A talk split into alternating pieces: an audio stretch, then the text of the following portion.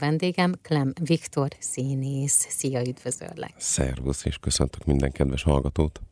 A nagybőgő vallomása, akár lehetne ez is a címe a mai beszélgetésünknek, hiszen november 18-án a 3K Kasszás Kulturális Központban lesz látható a nagybőgő monodráma, amely most szerintem biztosan kitalálták a hallgatók is, hogy ugye te vagy a főszereplője ennek a darabnak. Tök jó a felvetés, így egyből, mert hogy én vagyok a főszereplője, mint darabbeli nagybőgős, vagy maga a hangszer uh-huh. a mhm. nagybőgő, hát a Patrick Süskind által írt kisregény, ami végül is dramatizálva egy ilyen monológá, monodrámává, egyszemélyes előadássá válik, annak mégiscsak az a cím, hogy a nagybőgő. És ez egyáltalán nem véletlen a Süskind részéről, hogy oda tesz egy ajánlatot egy színésznek, hogy egy egész estés előadásban mutasson be egy életet, ami elvileg az ő élete, de ezen az életen igazából felülkerekedik az az eszköz. Ez az élettárs, uh-huh. ez a barát ez az örök fegyverhordozó, egyben asszisztense és főnöke magának uh-huh. a nagybőgősnek, maga a hangszer. Igen, de a hangszer meg a, a művész az, hogyha együtt vannak és alkotnak, elválaszthatatlanok Pontosan, egymástól. pontosan, mint a házasság, pontosan, mint egy barátság, pontosan, mint egy alkotókapcsolat.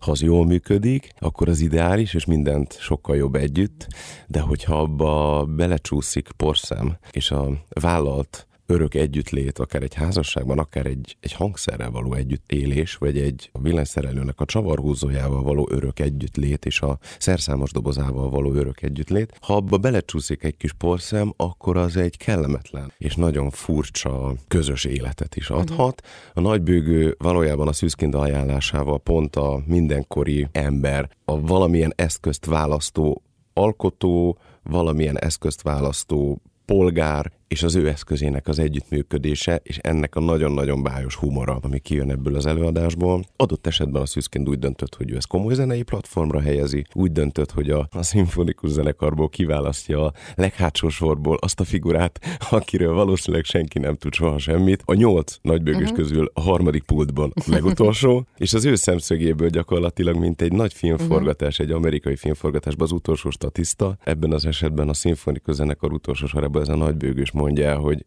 igazából jobb, ha mindenki tudja, hogy ő a főszereplő. Ugye a nagybőgős egyedül van a színpadon, mesél gondolatairól, mesél arról, hogy milyen az élete közben játszik. Na de neked milyen érzés eljátszani egy ilyen 60-70 év körüli művészt?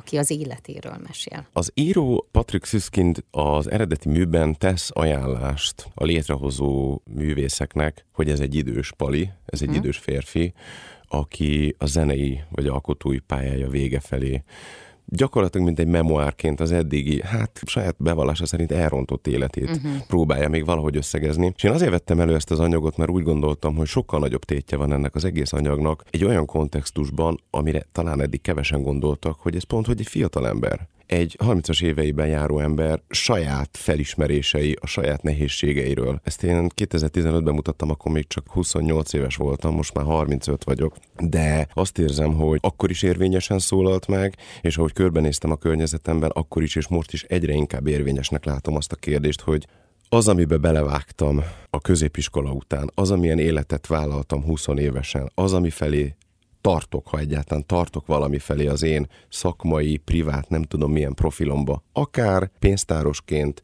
akár színészként, akár szobafestő mázolóként, hogy az jó az az út, Uh-huh. Van-e még benne mindig ambícióm? Szeretem-e annyira azt az eszközt, amivel összekötöttem magam a szobafestőnél a pemzli, nálam a színészetnél az arc, uh-huh. nagybőgősnél meg a nagybőgője. Azt látom, hogy nagyon-nagyon pontosan érthetővé válik, és sokkal nagyobb tétje van az előadásnak vagy a színdarabnak így, hogy ez nem egy lemondó, idősebb hang, aki már úgyis a nyugdíj felé közelít, és azt várja, hogy pecázzon hétfőtől vasárnapig, hanem még még ereje teljében van, és bizonyítani akar, bizonyítani akar magának is, a világnak is, szeretne boldog és szerelmes lenni, nagyon fontos a történet közepébe van rakva ez a férfi ember, folyamatosan vágyakozik valaki iránt, és azt a szerelmi pontot, vagy azt a szerelmi képet, amit ő fölrajzol maga elé, egy mezzo-szoprán énekesnő képében, akiért ő rajong, de egyébként a kollégája, azt analógiába hozza a nagybőgő és a szoprán hang találkozásában. Tehát ő azt mondja, hogy az, és itt bejön persze egy uh-huh. kis mhm. furcsaság és egy kis őrület, de arról beszél a főszereplő, hogy igazából ez elrendeltetett, hogy ez az arhaikus, mély, földhöz közeli hang, ami a nagybőgőből jön, és ez az istenként lebegő szoprán, nekik találkozniuk kell. Uh-huh. Na, hogy találkoznak-e, ez az előadásban persze kiderül. El kell menni november 18-án megnézni ezt. A Múzsarovat mai vendége Klem Viktor, színművész. Már is folytatjuk a beszélgetést. Folytassuk a beszélgetést, a témánk a Nagybőgő című monodráma, amely november 18-án újra látható lesz a 3K Kasszásdüllői Művelődési Központban.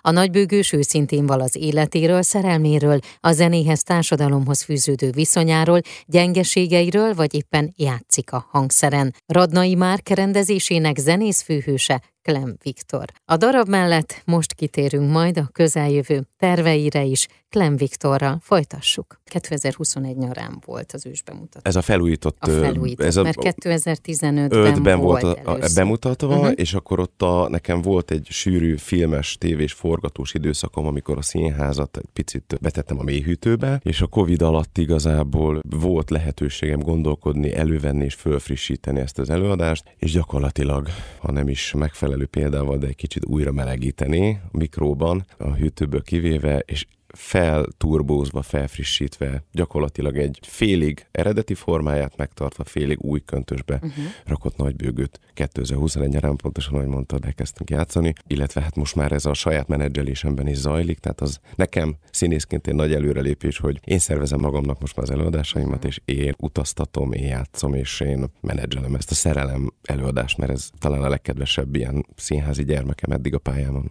tavaly nyáron rengeteg interjút adtál ezzel kapcsolatosan. Ez Akkor még Skype-on és igen, telefonon. Igen. És ugye szinte mindenki megkérdezte, hogy ennek a darabnak ugye volt egy előzménye, amelyet még ugye 89-ben Darvas Iván főszereplésével, Tordi Géza rendezésével Igen. láthatták. És akkor azt nyilatkoztad, nem nézted meg.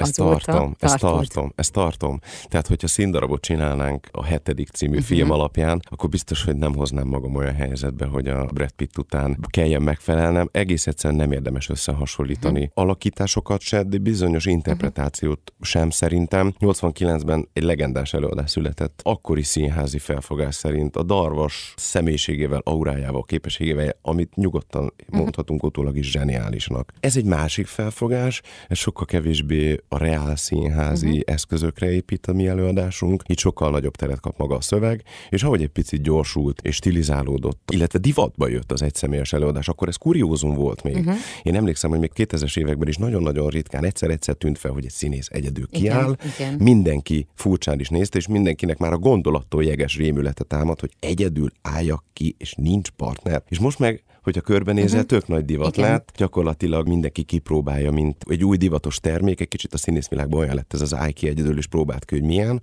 Nagyon-nagyon sok sikersztori van körülötte, de 89-ben ez a Darvasnak teljesen uh-huh. újító és, és formabontó dolga volt. Szerintem az alap értékeit és az előadásnak, vagy az anyagnak az alap munícióját, azt uh-huh. én is megtartom, anélkül, hogy láttam volna uh-huh. darvesét, biztos, hogy vannak benne dolgok, amik találkoznak, vagy átfedésbe kerülnek, de alapvetően stilárisan más. Én nagyon-nagyon törekszem arra, amit feltételezek, hogy a darvasnál is erénye volt ennek az előadásnak, hogy amit a szűzkind leírt, hogy ez egy nagyon furcsa, de mégiscsak nagyon-nagyon bájos, nagyon szerethető és az előadás során egyre inkább komikussá váló figura, hogy ez meglegyen. Itt bedobom egy kicsit a humorérzékemet, itt bedobom a, a szenvedélyességemet, de összességében, ami miatt kuriózom az én színészi portfóliumban ez az előadás, az azért van, mert egy tőlem ismeretlen, furcsa, gyámoltalan, pici embert játszok, uh-huh. és mhm. nagyon érdekes. Általában ilyen nagyvárosi nagymenőket, csibészeket uh-huh. és gangstereket szoktak rámosztani, akár filmekben is és színházakban is, és itt ez egy egészen másik momentum, és nagyon jó megmutatni a leg, legtitkoltabb arcomat is. Igen, meg hát ugye minden egyes alkalommal más helyszínen van. Igen, ez egy előadói edzés, tréning uh-huh. nekem,